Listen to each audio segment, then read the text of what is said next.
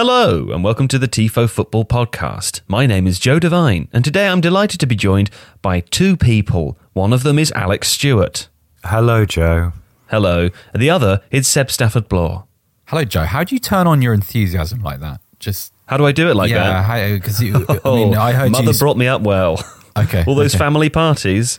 I don't want to go. Hello, Grandad. You know, actually, Grandad was Wow, always a breeze. what, what, what a rabbit hole that is. Okay. Goodness me. Anyway, the purpose of today's podcast is to look at football rules and potential additions to the rule book of football. Um, Seb, Alex, and I have one sort of addition or rule change each. They may be a kind of range of, uh, of, of additional rules, or they may be a concept or a very simple one. Uh, throughout this podcast, each of us will state what our rule change or rule addition is. The other two will question it, and we'll see. It's a bit like Room 101, isn't it? That's for, uh, I mean, I didn't think about that until I said it as a joke before we started recording. But for uh, viewers and listeners from not in the United Kingdom, I don't know whether you have uh, Room 101 franchises elsewhere. It's a it's a sort of comedy, light entertainment show where uh, three people come. They have uh, a few things they hate each about the world, and then uh, the host decides which one goes into the room as the sort of you know we all hate that collectively. Normally, it's something like uh, cyclists. Do you know you know that, that a fair description? the Daily Mail, you know, stuff yes, like that. the Daily Yeah. Mail. That's gone into the room 101. I'm sure it has. So uh, it's not quite like that. But anyway, we will uh, we will scrutinise each other's ideas, and we will try to uh, to to show that uh, you know the football rule book is a complicated and delicate thing, as Michael Cox showed us with an article in the Athletic earlier this year. If you change one little thing, uh, you know there's a ripple effect, isn't there? I'm talking too much. Anyway, uh, this episode is supported by the Athletic, the best place to read about football online. If you visit theathletic.co.uk forward slash TIFO, you can get a seven day free trial to see if you like it. And if you do, you can get 50% off an annual subscription. Really worth doing. That's theathletic.co.uk forward slash TIFO. Um, we will also be looking through some of your suggestions later on in the podcast too, so keep an eye out uh, and an ear out for those. Anyway, uh, that's enough for me, and uh, here we go to the episode now. More of me.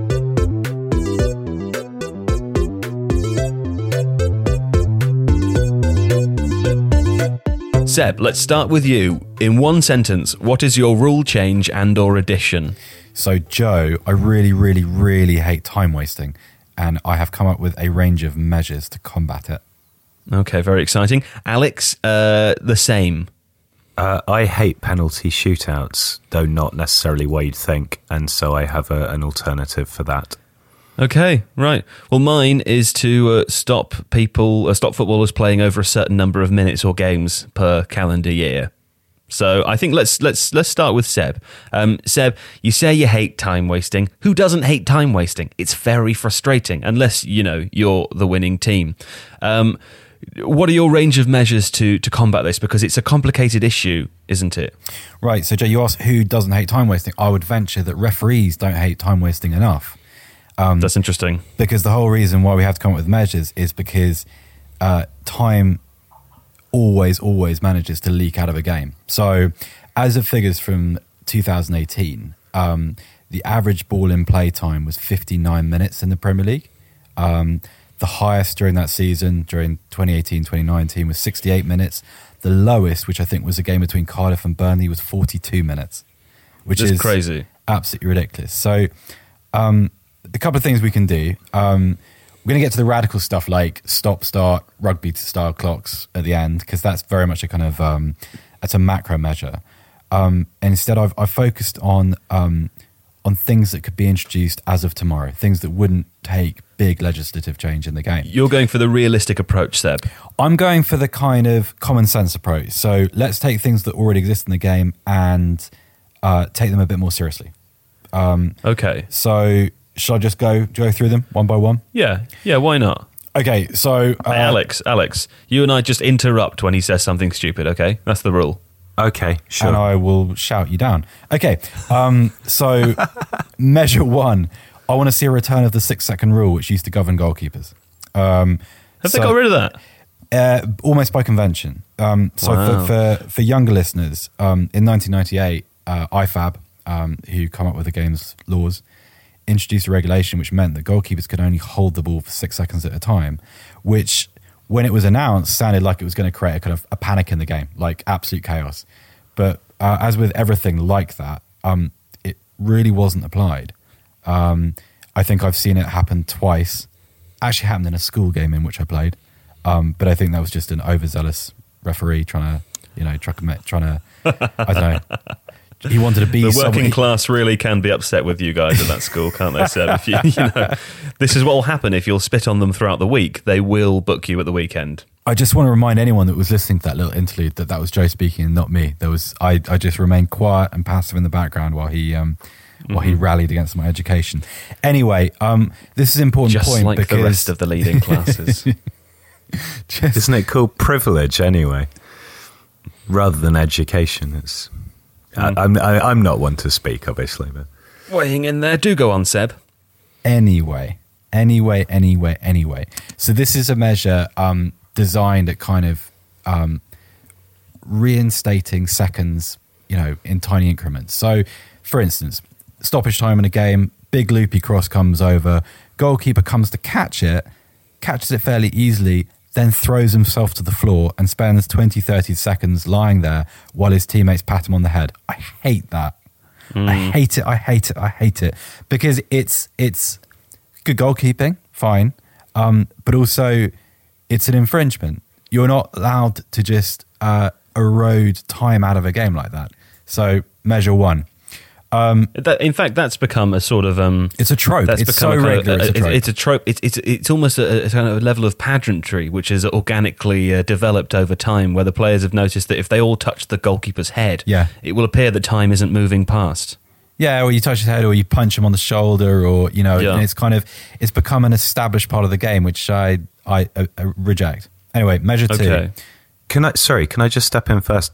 I, I totally agree with that as a thing, but in relation to the that that doesn't stop the ball being considered in play, does it? I mean, the figures that you gave at the beginning of this are to do with the ball being kicked off and so on. That's not that's not reflected in these additional things. So you're making the time that is with the ball on the pitch more more valuable.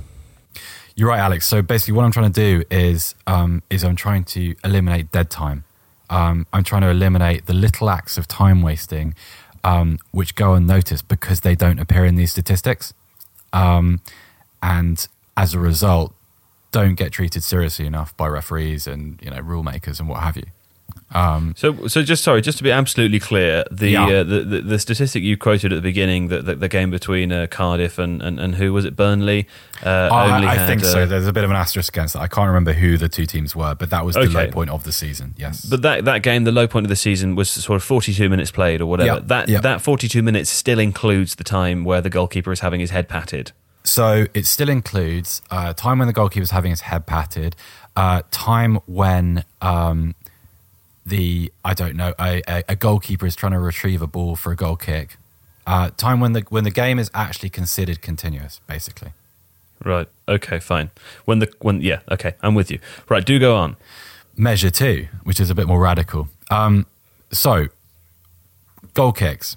Um, if anyone out there has been watching the NRL, they'll have noticed, uh, which is uh, Australian Rugby League, for those who don't know, um, they'll have noticed the integration of a stop clock, which governs uh, restarts. So whenever a scrum happens or a line dropout, you have, I think, 20 seconds to restart, or this horn sounds in the in the stadium over the tannoy. A and the referee gives horn. penalty. Yeah, it's I actually a really up loud for horn. that, Seb. I, Right. I, anything that introduces a horn, I'm there. Oh, don't say it in the creepy voice though, Joe. You've used No, the no, creepy not voice. like- no, no, no, I just you like have. I, I know you don't mean it, but you've used the creepy voice, and therefore that's that- just my voice. no, it's not. You have a there are there are ranges of your voice which which have a it's a sliding scale of creepiness. Anything that includes a horn. So okay, that's your on. that's your kind of um, mayor of Amityville in Jaws voice. Um, so what I want to do is uh, okay. So a goal kick, uh, the ball goes off, off the field and it's a goal kick. Now, one of the ways in which goalkeepers waste time in games is by messing around by the advertising hoardings and uh, changing the side of the of the six yard box and whether they're going to take the goal kick. So what I want to do is I want to say right goalkeepers are no longer allowed to leave their six yard box in that situation. They wait, a ball boy retrieves the ball, gives it to them, and then from that point, they have a certain amount of time to restart the game. Otherwise, otherwise, I don't know, indirect free kick on the penalty box or free kick in a position of the opposition's choice on the D. I, don't, so I, haven't, I, haven't, I haven't thought that far through, but That's those. That's pretty severe punishment let, for us what call it a Ben quite a Foster rule. No, it's Okay. not. It's not. It's a. It's it's become a tactic. It's a. It, watch Ben Foster play. Good human Right. being, nice person, huge waster of time. So this is Right. uh, an anti Ben Foster measure. Okay, Um, okay. I'm half on board with that one, but go on. Okay. Any more objections to that, Alex? I can sense an energy from you. Said no Through- one through ever. the, through the internet. um, I mean, my my only issue with that is, I suppose that that there's a an issue with things like uh, when goalkeepers handle in the penalty area. I know it. Not sorry, not handle when. Um, there's passbacks. they pick up a passback. It feels like the potential outcome of that punishment is disproportionate because if you have an, a, a free kick within that area, it is so much more dangerous than. And I I- know I that's agree. the incentive not to do it, but at the same time, it kind of feels like when something like that would be brought in, it would really penalise teams for such a minor infringement. I, Yeah. I, I, I would I- look I at think- I think punishments booking- across games rather than in game. I would look at retrospective action. If Ben Foster, but that's not worked time, for diving. no, but they haven't applied it really, have they? I mean, I, I, th- I think I think the the premise of of doing something with goal kicks is absolutely right. I would simply book goalkeepers for that because goalkeepers get so infrequently booked otherwise that it's extremely unlikely that, for example, a goalkeeper would get sent off for a, a second time wasting offence. And Right. That that, that So this is exists my- already. And This uh, is so going to be I've- my point three. So I- I've anticipated it. My apologies for ruining the you- crescendo you've, to you that. have you've ruined the flow of the grievance, which is Mm. troubling. I will I will adapt and move forward though. Okay, so rule three: start sending players off for time wasting. Like so, at at the moment, there seems to be this kind of convention whereby a you don't book a player until at least the seventy fifth minute for um, for time wasting, and then the, if it's a goalkeeper, for instance, the referee runs half the length of the pitch to do it, books him, runs back, and then doesn't add on the time. What about a booking drone? You could have a you could have a uh, you could have a booking drone. Well, the referee's little robot cam. pet that yeah that, that, that, that sort of flies over to the goalkeeper and, and, and issues a yellow. We'll call that the a little flag could un- unfurl, drop down beneath it, and everyone could cheer, and the horn could blow. Oh, okay, I like is, that this, rule. is, it, is this part of a fever dream that you've been having? yes, that's right. Yes. okay, I like I Um, like rule three. I like rule three. Start sending them off. Get get them gone. okay, so two more. Um, the first is I want to overhaul the whole way in which time is added on at the end of games. So I want to hand over that responsibility to VAR. Um, Wow, Because- that's going to be unpopular. because For a couple of because reasons. everything else has gone so well in that department. Well, this is the thing is that this is this is something which shouldn't be that difficult, and at the moment VAR doesn't have enough of a purpose for me. It it exists to ruin football. Um, That's what I've come around to.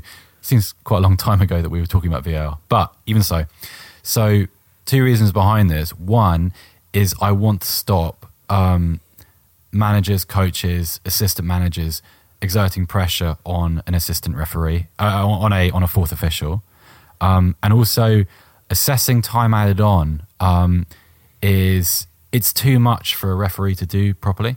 There's too much going on in a game for him to really account objectively how much time has been lost from a match.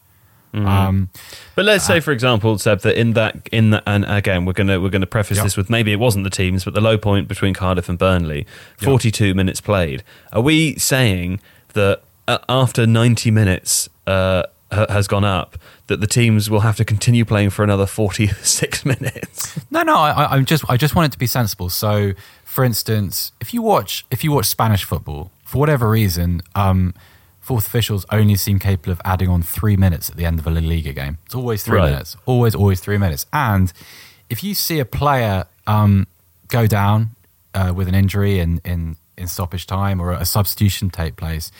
Invariably, not enough time is then added as in compensation. So, not only am I giving um, Stockley Park uh, the authority to set the minimum amount of uh, stoppage time, which appears on the fourth officials board. I'm also going to wait until they give the say so to finish the game at the end of stoppage time because I want to give them a proper function, which goes Right. beyond looking for penalties, red cards, denial of goal scoring opportunities, whatever it is that they do. Um, I want a sort of a, a more a more a more mathematically precise. So, No, for no, example, just- like, so Cristiano Ronaldo is uh, is running down the, the wing, shoots a shot. It's probably going in, but uh, just before he shoots it, the whistle blows.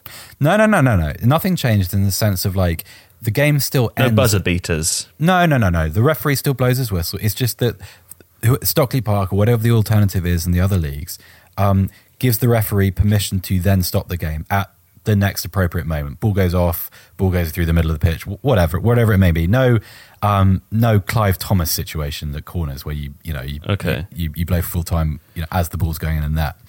Um, but you just too much time is lost, and also it's become far too easy for um, for for teams to to ruin the momentum or the rhythm of the final moments in a game. It's just too easy. It's too And you know, those are some of the most fun moments exactly that. Those are the moments that you know that should be treasured. well, the, the the broader issue is that people pay a lot of money to go to football now, and so for them to actually only being watch uh, uh, only watch forty two minutes of football, it's a disgrace. It's ridiculous, or Mm. fifty five minutes on average. Um, and I've got one more, and then I'm Yep. going to um, uh, finish dying on this hill.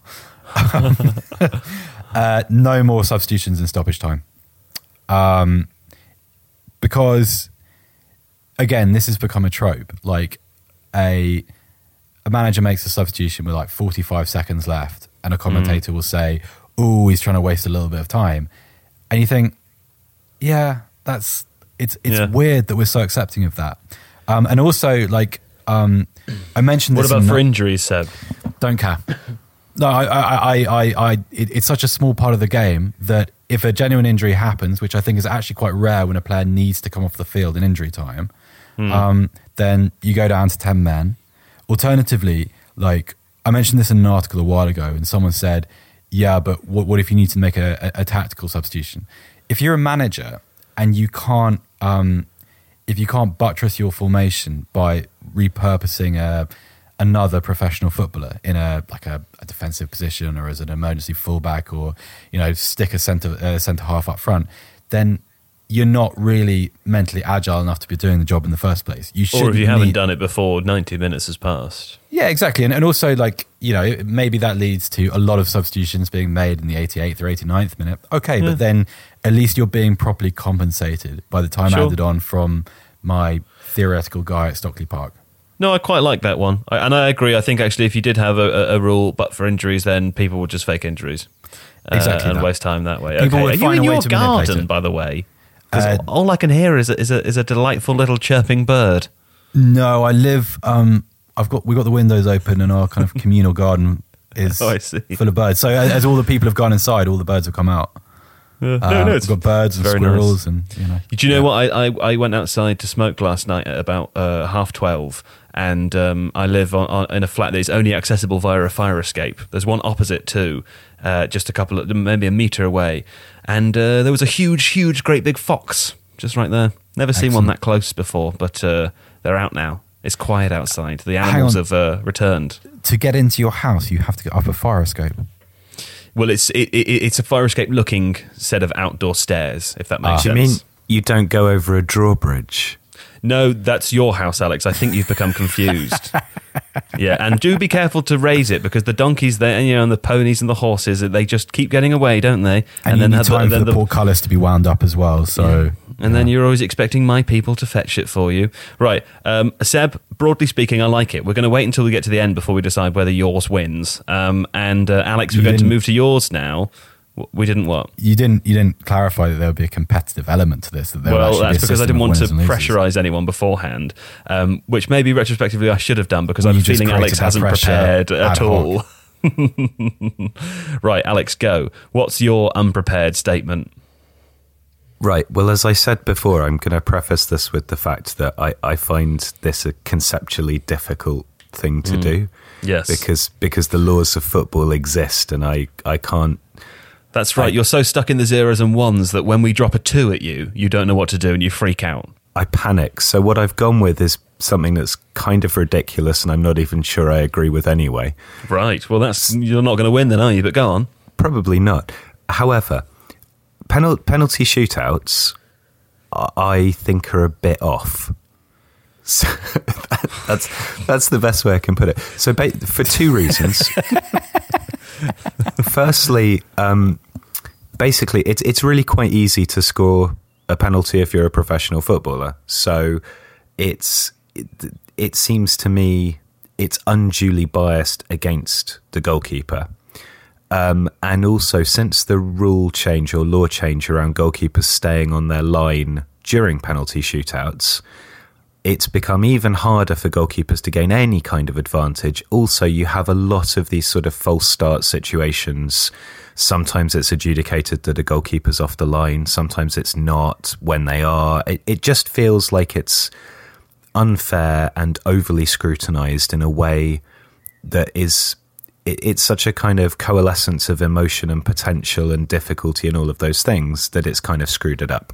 Okay, you, you've drawn me in there with your with your with your setup. Hit us with the solution. So there are two kind of main alternatives to penalty shootouts. Um, the first is called attacker defender goalkeeper. Uh, which has been around since 2008 but never really used. And it's effectively where you have one attacker up against a defender and a goalkeeper, and they try and score. It, but it's it's like a it's a two v one. That to me is a bit much, so I would go with the MLS version, which um, I don't think has been used since the very late '90s. But you have an attacker starting at the halfway line, you have a goalkeeper starting on their line, and you've got 30 seconds to score. The reason I like that is that because any potential advantage gained by being fractionally off your line when it starts is negligible. So you wouldn't need to have that minutiae, you wouldn't have to worry about that. It wouldn't take any longer, particularly. It's still a spectacle. It gives a goalkeeper a fairer chance of saving it. Um, and I think it's more fun, actually. And you know Alex, how can I, love, ask a practical love question? Um, yes. What happens if the goalkeeper commits a foul?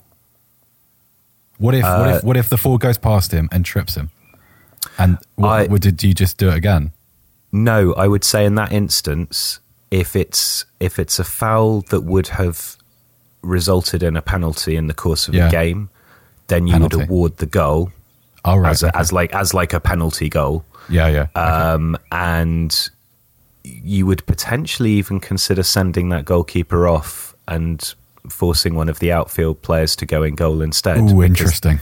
Okay, Because that that would be fun. that would be fun. That's be a big fun. Yeah, hole, yeah. though. That's a big. How do you do? I mean, so let's say that the goalkeeper decided best way to do this is to leg it at him and comes out of the box sweeper keeper style. You know, this player Yeah. can't chip me for, for love nor money, so I'm gonna I'm gonna tackle him. The commits a foul outside of the penalty area. You can't just have it start again, and you can't just award the goal. Hmm. Yeah, no, I mean Uh, it's it's so a that's a big problem. glaring glaring flaw in a system that will never get used in a hypothetical exercise. I'm Also- devastated. one, well, one other thing, I, I, you know, I'm noticing, and you know, we listened through Seb's, we're listening through yours now. Um, I really want to know where's the horn in yours? Is there a horn in yours? oh well, I mean, mine is naturally set up to have a horn as the kind Thirty of seconds. The the the the, the opening of that thirty second period. My, mine is built for horn. I'm so on board. Right, I'm gonna have to think of how I can add a horn into mine. Oh, I've got it.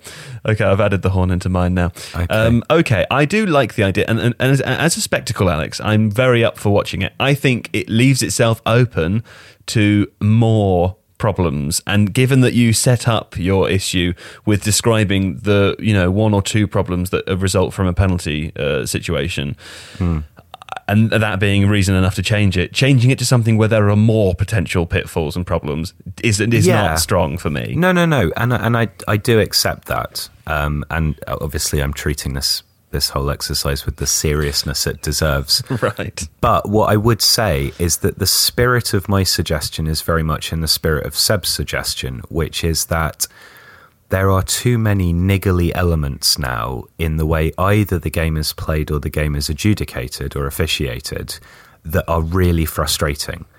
And and there were, uh, you know, during the Euros and also during the Women's World Cup, um, back when football was actually happening, those halcyon days, um, there there were a lot of penalties, not even in penalty shootouts, that were needlessly ruined by just stupid degrees of a goalkeeper shifting slightly forwards in a situation that's already incredibly stressful where there's basically almost like a 75% chance of scoring. So I, I just, I kind of feel like for that reason, maybe the simple thing to do is to, to just be laxer. But the problem with the laws is that the laws are, by their nature, they're very precise, and the latitude that was allowed to players was based on a degree of human error, which has now been removed by VAR. Mm. And so, therefore, you know, a player could, a goalkeeper could get an inch off their line, and it probably wouldn't matter too much.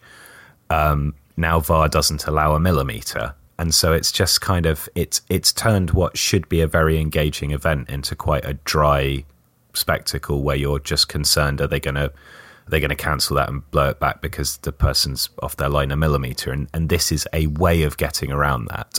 It's not a very sensible way um, but it, it's the same sort of idea that that the, the fun is being sucked out of it I like it.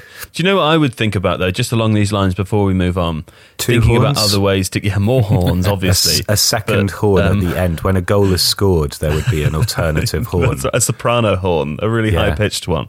Yeah. Um, no, what I'm thinking is of other ways to get round penalties. Um, I like the idea of continuing to play the game, but every two minutes, uh, a player from each team has to step off, and Yeah. you keep going. Uh, and you're reducing the players, so you know the maximum amount of time that that could be would be an additional 20 minutes, I suppose. So maybe you do it every minute. Every minute, another player has to has to leave the pitch, um, and uh, you keep going until someone scores because that could be quite funny. or you both nominate your hardest player and then they have a fight in the center Right. circle To the death, yeah. No, that makes Yeah. sense. Actually, Yeah. what do they call that? Do you know in the olden days when uh, the leaders of armies would uh, fight on their army's behalf? It's a way of alleviating war, wasn't it? Just as, Yes. uh, yeah. No, I, I, I think that's a tremendous idea. Yeah. Okay, well, thanks, Alex. Thanks for that. Just a quick interruption into today's episode for me to remind you that we are supported by The Athletic, the best place to read about football online. Of course, the topic of today's episode is uh, if we could change football rules or add football rules, what would they be? Incidentally, The Athletic released a piece on this very topic, uh, written by all of their staff, about a month ago, called If You Could Change One Rule in Football, What Would It Be? Uh, Adam Hurrey, for example, suggests getting rid of throw ins. Hmm? Wouldn't that be exciting? Carl Anka, bin away goals. Oliver Kay introduced dribbling from corners. And uh, the almighty Michael Cox, more defensive throw ins forward. Hmm? Very exciting. Uh, there's, I mean, pretty much all of them have answered it. It's incredibly long. Uh, lots of really cool stuff in here. Um, and it's been, it was a lot of fun to flick through before we started recording, actually, to have a look at what other people are thinking. Um, much of it chimes with what uh, listeners have uh, suggested for us, too. So hopefully you'll find some. Uh, some ideas there that resonate. Anyway, you can access that by getting a seven day free trial. If you visit theathletic.co.uk forward slash TIFO, you can read the full piece. You have seven days to browse around and do what you like. And if you decide you like it, you can get 50% off an annual subscription, which works out to be about £2.50 a month. So that's theathletic.co.uk forward slash TIFO. It's full of fun. Please go and do that now. It helps support the TIFO Football Podcast, and indeed it helps support TIFO as a company. So uh, thanks for listening, and back to today's episode. Right, mine now. I'm going to do mine now. Mine, as I discussed before, is uh, introducing a maximum number of games or a maximum number of minutes that a professional footballer can play in a calendar year. Can I just Okay. can I just say at this point, like I feel Yes. like Alex and I have been a little bit cheated by this because we've came we've we, we've come up between us with quite silly suggestions, and you you get to play the role of the kind of the I don't know your your your your yours is quite sensible. Yeah, well, Um, you know, maybe you could have taken the game more and we- seriously. I, I no i mean to be fair Maybe if both of you had known this, there was a competitive element to this, and not just me, then you would have you would have I mean, you better. actually you did actually just cackle there. I mean, that, that's not a laugh, that's a cackle. Sorry. Well, look, you Elements both have of the what Seb opportunity. suggested were, were sensible. No, I they think. were. They were. They absolutely were. You both now have the opportunity to rip apart what I'm about to say, and it's me. So there'll be holes. There Okay, will th- be okay. holes. All right, The Okay. problem is, okay, because I don't think there are holes. I think what you've suggested is incredibly sensible. Okay. Well, of- you, wait, wait. I haven't suggested it yet. So hold on. Let's look after players' health. Yes, I think Mm, that would that's be a my good idea. angle. Yeah, That's my that's angle. getting quite hard to pull some, uh, Okay. find some holes in. Right, here we go. Here we go. Let's look after players' health. So, but not just that. Let's keep doing more football as well. That's what you get everything out of it. The problems with this. I mean, the, the, the, the, main, the backdrop of this issue is that the football calendar is uh, increasingly um, insane and is exacerbating the problems with players playing too many minutes. So here's some examples. Uh, Son Heung-min played 78 games of football in a calendar year, I think between 2018 and 2019. He had just 22 days of rest in the summer. Uh, there was no winter break that year, so there was no 14 days of rest there. Um, he flew a third of the way to the moon in that year, just travelling for football games. That is the equivalent of five and a half days in the air. The workload is obviously unsustainable. Um, and uh, another really good example of this is Alexis Sanchez, who had, uh, I think, just one summer break in five years because CONMEBOL uh, was played, uh, moved the Copa America to to align with the Euros, and so it was played four times in six years. So between that and his World Cup appearances, he basically had one summer in five years. No wonder he's fucking shit, right? I mean, he's tired. He's tired. he's a player who, who you know, he was kind of uh, what would you what would you say? He's defined by his um, tenacious run when he first uh, joined player. Arsenal. Yeah, and he was uh, you know charging down the way. Of course he's tired. Of course he's tired. It's too much. So reduce it. Um, and you could argue, okay, well that's not necessarily what people want to see. And there's all of these issues with. Um, I think it was uh, in in I can't remember which country this was in, but. Um, there was a, a Juventus friendly at the beginning of the season, which uh, fans asked for their money back because Ronaldo didn't even feature, and they were promised that he would play, right? That sort of thing. So people, you know, fans obviously want to see the best players, but if we introduced uh, a global um, rule which said that a player can only play, let's call it, fifty games of football a year, or fifty-five, maybe, right? Uh, down to the minute. So if they play 60 minutes in one game, they still have their 30 of that game left. I don't know exactly what the number of minutes is. I haven't worked it out. Um, as a result of that, you would have to increase uh, the squad size that you could enter into tournaments because you would need more players to be playing. So you would up the squad size in the Premier League, for example, from 25 to 30. The additional five players have to be from your academy which is fun, right? That would encourage uh, clubs to uh, to focus on their academies more and, and bring through their own youth players and that sort of thing. Uh, fans would get an opportunity to see more players. It would be a fun fan thing where you knew, for example, you've got three games of the season left and uh, Harry Kane's only got 90 minutes. How do you apportion him throughout those But- three but, for but Tottenham? would it be a, a fun fan thing, or would it just be another means for which by which fans could moan about something? It would protect the players. The fans were going to moan about everything anyway, but it also Yeah. allows more football. The thing is, like the, the the FIFA calendar thing doesn't really matter as much anymore because if you have bigger squads and you have a maximum cap on how often people uh, how often players can actually play, you can stick your your FIFA Club World Cup revamped hundred million pound tournament into the middle of the season, and who gives a shit? You know, you like you can you do do whatever you want with the calendar because it doesn't. It's not impacting the players anymore uh, or any less than it would if they weren't there. So I think people will get more football as um, as a result of this. People will get more opportunities to to watch uh, players from their team. They'll have more opportunities to watch academy players from their team. Players will perform better because they won't be fucked all the time. So when you do see Ronaldo and Messi and Alexis Sanchez and Son and whoever, they're probably performing better because they've had the adequate amount of rest. Their careers are longer. I mean, there was a, a study done into into baseball players that suggested that inadequate seat, uh, sleep as a result of jet lag and a lot of travel and stuff can actually shorten a career. So you might end up with a, a slightly longer uh, natural career length for football players, and you might get a few more years out of people towards the end. Um, so I don't know. I think I I think it makes sort of complete sense. Um, incidentally, uh, I, I I had a quick rewatch of a video that I wrote the script for last year, where I've stolen all this stuff from, um, and there were a couple of quotes from Ken Early at the Irish Times that I included because they're very interesting. Uh, Ken describes this. Um, this sort of uh, new phenomenon as, as, as a part of, of modern football, which of which the intensity is um, significantly higher than it has been in the past. He says the rise of system football means that the English league today has uh, less periods of broken play and more periods of uh, controlled possession and that the team that made the fewest tackles 10 years ago made more tackles than the team that makes the most tackles today. So even within yeah. the space of 10 years, you can see how much harder it actually is to complete 90 minutes of football. There are far fewer breaks than there would have been even just 10 years ago. So the football does need to do something to um, to address that. And I think a, a, a, maximum number of minutes would be would be really interesting. Of course, some fans would moan about it, but I would be particularly excited excited to see how a coach would apportion Harry Kane's 90 minutes in the last three games of a Tottenham Hotspur season. You know, that, that's kind of exciting to me. Who so um who would you be using to police this exercise? Yeah, that that was my issue because there's um first firstly I think the idea is great. Um, yeah, me and too. I think I think the academy thing gets around the other caveat that I had, which was that it would encourage bigger spending clubs to buy up players that they didn't really use very much. Mm-hmm. But actually, if you force them to use academy players, that's it, it solves that issue and actually is a, a, benefit as well. Or at least it pushes the issue into the earlier years. but yeah, yeah, I take the point. Yeah, no, that's that is always going to be the case though.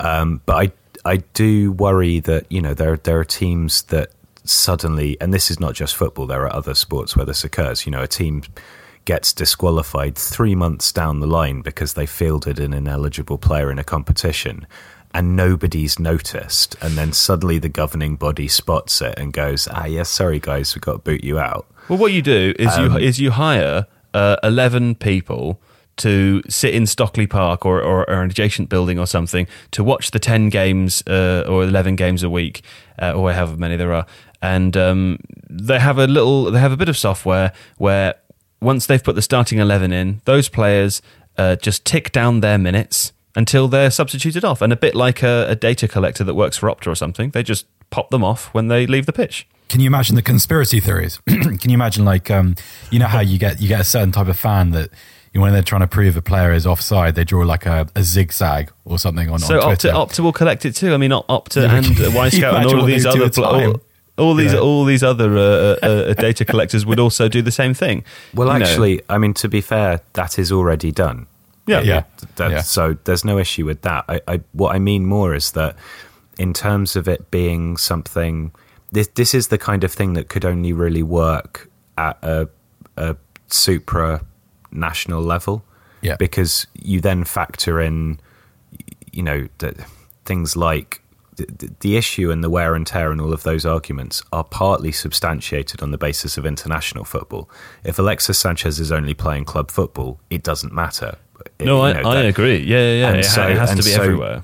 Right. So at which point, then who overall arbitrates that and the clubs will do that with, with, I mean, so for example, when Alexis Sanchez joins Manchester United, uh, he, he, they'll be looking at his wage differently now because he can't play 80 games for them. He can only play 50 games for them or whatever, right? So the, the, the, the, the paper game is slightly different. He will come with his agent with an estimation of how many national team games he wants to play that year. It's a World Cup year. He wants to play all of those games and he wants to play the, the, the, the, the games leading up to it. So he says, I need 10 games to take to my international team. And and uh, the club will say uh, yes or no or fine, but that's going to be reflected in your pay, and he'll say fine or no, and that, at that point, that's when they negotiate it, like just yeah. like they do with everything else. I mean, that almost sounds a little bit like central contracts in cricket, but the other way around. Well, um, the, the thing is, it's the it's the player power. The player decides how they want to apportion it. If the club don't like it, the club don't have to agree with it. But then the player doesn't join the club. You know, they join a club where they're allowed to do that. And then you'd have interesting kind of markets pop up where, for example, a player might go to Portugal. Like Alexis Sanchez might go and play for a Sporting Club because Sporting Club say, "Come here, we'll pay you this amount of money, and actually we'll give you your 15 games for the national team because it's a World Cup year and it's important to you." You might spring up new markets all around Europe. It could be be good for the financial imbalance. You I would a, worry um, that that would disincentivize. I would worry that that would disincentivize international football, though, because actually, when you've got I mean, yes, the counter argument to this is that it's all geared towards prolonging player careers, but at the same time, you still don't know. Things will happen irrespective of reducing wear and tear. You just get your leg broken. Um, and I think if there isn't some then financial incentive to play international football, if if a club is is saying to you, well, we're going to pay you twenty grand a week less because you want to play ten international games, whereas if you only played one then we okay, so then you, there's an you know, there's an exception for international players. So how about that? So you, you have your 50 games a season. Uh, at the moment, the average is let me find that quote. Where is it? The average is. Oh, I didn't take that down, but elite players, basically players at the top of the game, are participating in almost 80 games a year. Far too many. So, what about you have 50 games at club level? You have your additional 10 at international level. Even in a uh, in a year with a tournament, you don't need to play more than 10 games. I suppose what's what's interesting is that actually you could have um, I mean, talking of value, you could have certain players who, for whatever reason, have missed a portion of the season, acquiring a really strange value in, Yeah. for instance, the January transfer window. This is what I mean about the kind of popping up of new markets. Like it's all of a sudden, it's really it could be really interesting. Well, it becomes an, a, an attribute of itself. It's like, well, I've got 33 games between January and April. I can come and play for Man United. That is Uh-huh. quite interesting. Yeah. Yeah, yeah. Well, well. Okay. and of okay. course, um, when a player reaches the end of their minutes total and they have to be substituted off in their final appearance, That's when- that's when the horn- That's yeah. when the horn sounds. Yeah, yeah, yeah, yeah. What would, or you could have like a, a man dressed like a you know you know like a mascot. You could have him dressed like a, a stopwatch, running out onto the field with a And he, net. then he Yeah. tackles the player and then puts him in the net. Yeah, yeah, I like it. ironically cheers. You know, just a great See- day out for everybody. What I'm thinking of actually more is you'd be able to put some of the money that you'd save on medical bills into building this enormous horn structure on the roof of stadiums. kind of a like little the horn bit in, uh, in, the- in, in, the in uh, Lord of the Helm's Rings. Deep. Yeah, yeah, yeah. exactly. Yeah. Summon the, the Gondor or whoever. Yeah, no, that's It's different for basically sure. That, that wasn't the noise of a horn, Joe. That just No, sounded like yeah. Predator. That was well, no, that, that, was I, creepy. I tell you what, that was actually That- a that's very didgeridoo. Well, you know, but it's very similar to the sound that the horn makes in uh, Lord of the. I've just recently watched them, so and also I'm a super fan. So don't test me, guys. Hey, listen, we're at the end now. So uh, first, let's before we decide who's won, we all know who's won, but before we decide who's won, let's go through some of the uh, suggestions from our viewers and um, shit all over them. Okay, uh, first one comes from Jamie Blair. All referees must be equipped with microphones during games. No, Jamie Blair. Why not, Seb? because they already are Jamie Blair. Um, Yeah, I think I think I think we know what he means. He wants he wants the audio to be publicly available, but um, like it is in in in rugby, and I it's it's interesting and it would be quite fascinating, but um, I don't think it would serve uh, the collective interest. I mean, we there was um, back in it was either the very late eighties or the early nineties. Um, they actually mic'd up uh, David Elleray for a, an Arsenal game, and uh, the highlight of which was um, Tony Adams uh, yelling "fucking cheat" in his face at one point. Um, and then um, there was actually there was actually a camera crew um, that that followed them around for the, the the referees for the for the documentary. And at one point, it retreated into the referees' room at the end. Um, and George Graham, who was managing Arsenal at the time, came barging in, um, looking furious, and then spotted the camera at the back of the room and be like, "Oh no, no, no, I'll, I'll come back later." um, so I, I don't know. I, I, the idea is interesting. I don't think it. Um, I don't think it would add the clarity that, that people think it would. Okay. I also uh, I also think you've got a couple of referees that already think they're hugely important and entertaining. Yeah, yeah, and it would as well. just I, I there's no one that immediately springs to mind except Mike Riley. no. Uh, there's Mike like five Dean. of them that spring to mind. Uh, All of you them. Just, you Yeah, know, I uh, they're just- you can't. You can't encourage what's already happening like that because they, they, uh, there's a few of them that already think they're the stars of the show, and you can't, you can't, Well, you can't. Um, What was brighten that spotlight. thing? That, was it Graham Poll who thought that the uh, the Kop was standing and singing for him because they were knowledgeable fans and knew it was his last game or something? No, it was. Uh, yeah. It wasn't Graham Park. I've forgotten who it was. It was the. Um, it was another referee who also released a book. Um, uh, it was Mark something. His name Right. it eludes me, but yeah. Just that, beautiful. that's the level of self importance we're dealing with. So I don't think we should encourage it. Agreed. Okay. Uh, phone the cops. Within the Premier League, they should adapt MLS VAR rule. Oh, what? That doesn't make any sense. Oh, if they can't determine within, they, they should they should adopt it. He means, um, if they can't determine within thirty seconds if an error wasn't clear and obvious, they should let it go. Hey, I'm going to phone the cops on you because that's bad. I don't like it. Does anyone else like it? I think that's that's the kind of either you have VAR or you don't Exactly. situation. Exactly. Also, if the error wasn't clear and obvious, then why is it being assessed anyway? Exactly. I don't like that one so much anyway, but sure. Um, R and R. Forced injury substitutions shouldn't count towards three, the three that a manager can make, and uh, there should be a neutral doctor to assess whether the player is uh, feigning the injury to get a free substitution. Uh, that'd be Do manipulated. they do they know how long it takes to do an MRI scan? Do they know? Yeah, I mean, if, if Or a you say concussion to a test. doctor that my Yeah. head hurts and he says, well, it shouldn't hurt, and you say, but it hurts anyway, they'll go, oh, God, well, we should probably do something. I would um okay, so uh R and R I would I would um look up the Bloodgate scandal in rugby from a few years ago. Um so it was, there's a rule in um in rugby where if you're if you're bleeding you can have a, a free sub and um a player bit into a um I, I'm not sure what was, what was actually in the capsule, but it was like a, a red food coloring or something. Um, Oh. and he, he- you can find footage of it. It's a guy called Tom Williams, I think he used to play for Harlequins, and um, he just mysteriously he, he he gets up and he's covered in blood to the point where he, he looks like he's been beaten half to death by six people um, after an innocuous um, after an innocuous tackle. Right. But that's what that's that, that's what happens if you you introduce rules, if you introduce little loopholes, eventually people exploit them. Um, Okay, and okay. someone would cheat their way around that. I suspect it's a good idea, but it would be um, like it's very very hard to to, to enforce properly.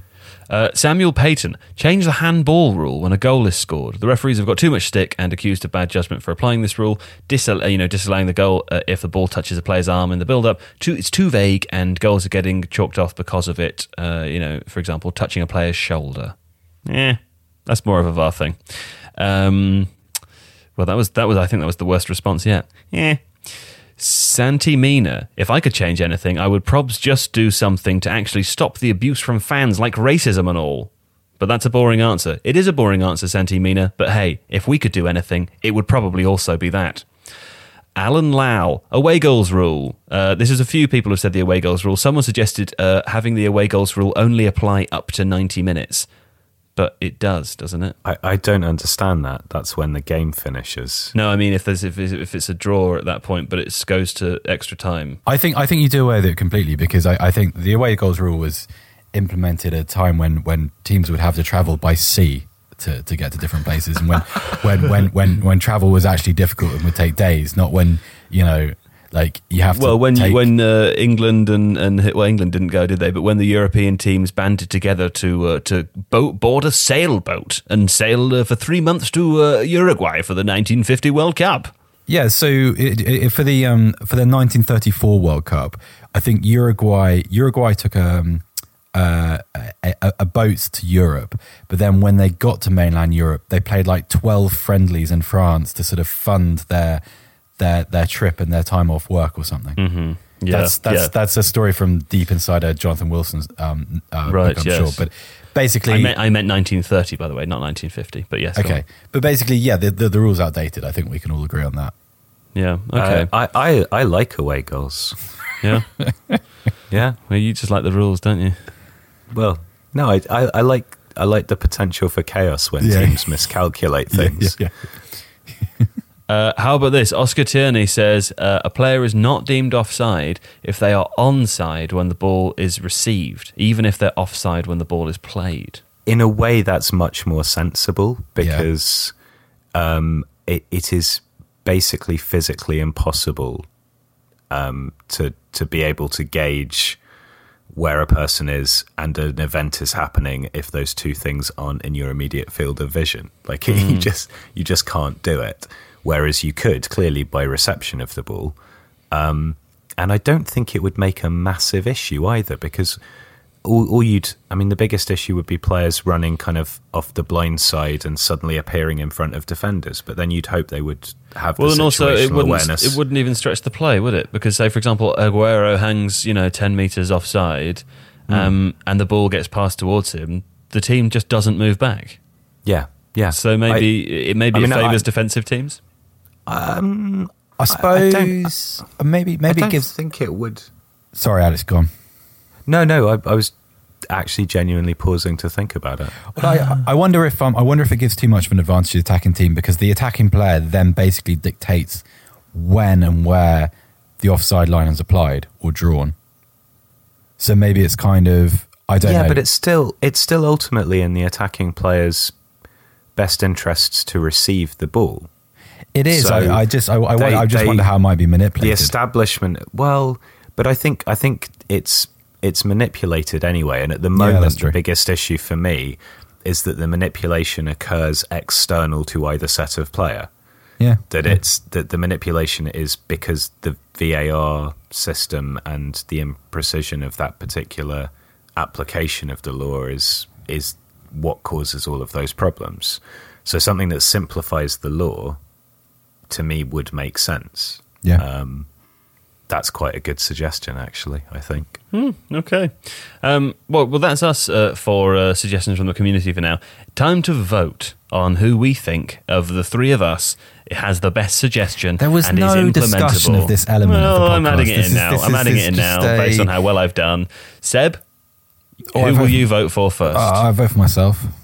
Okay, well, listen, we all we've all voted for ourselves, so that's one vote each. Now you have to vote for someone else, Seb. Who are you going to vote for? Are you going to vote for me, the man who was very prepared and had a very good idea, or Alex, the man who mocked the game and uh, didn't even think about it really that much and didn't take any notes or No, no, you know, no, you- go you- above and beyond or any of that stuff? You know what? I'm going to. Which one are you going to vote this. for? I'm going to Eurovision it and be tactical. I'm going to vote. I'm going to vote for Alex. Fine, Mm-hmm. fine, Alex. You've already voted for yourself. Now you've got to vote for someone else. Who are you going to vote for? Are you going to vote for me, who did a very good job and, and has the best suggestion clearly, and clearly is the moral winner of this? Or are you going to vote for Seb, a man who's so bitter that he has done some Eurovision tactical voting uh, to benefit you? I'm going to vote for Seb. Right? Yeah, yeah. Now, Joe, on the basis that you can't vote for yourself, who wins? wow. You know who I'm going to vote for, guys? I'm going to vote for Oscar Tierney because uh, you know That that, was a good idea. one was That uh, was that a was good a good idea. idea. That was a good idea. Well done, so, Oscar. yes. Clearly, clearly, we all know who the moral winner is here. Hey, listen, um, it's uh, that's that's it. Thanks, and uh, thanks to Seb, thanks, Joe. and thanks to Alex. That's a caveated thanks, I think. But Yeah. yes. I don't mean it, but I feel like the people listening might mean it. Um, anyway, we'll be back um, uh, later in the week, actually, where in an episode where Alex and I discuss all there is to know about Tiki Taka. Yeah, it's actually quite fun that one. That's good, isn't it? Yes, all right. Yeah, good. All right. Uh, thanks for listening. Hope everyone's well, and uh, we will yeah, see you in a few days. Ta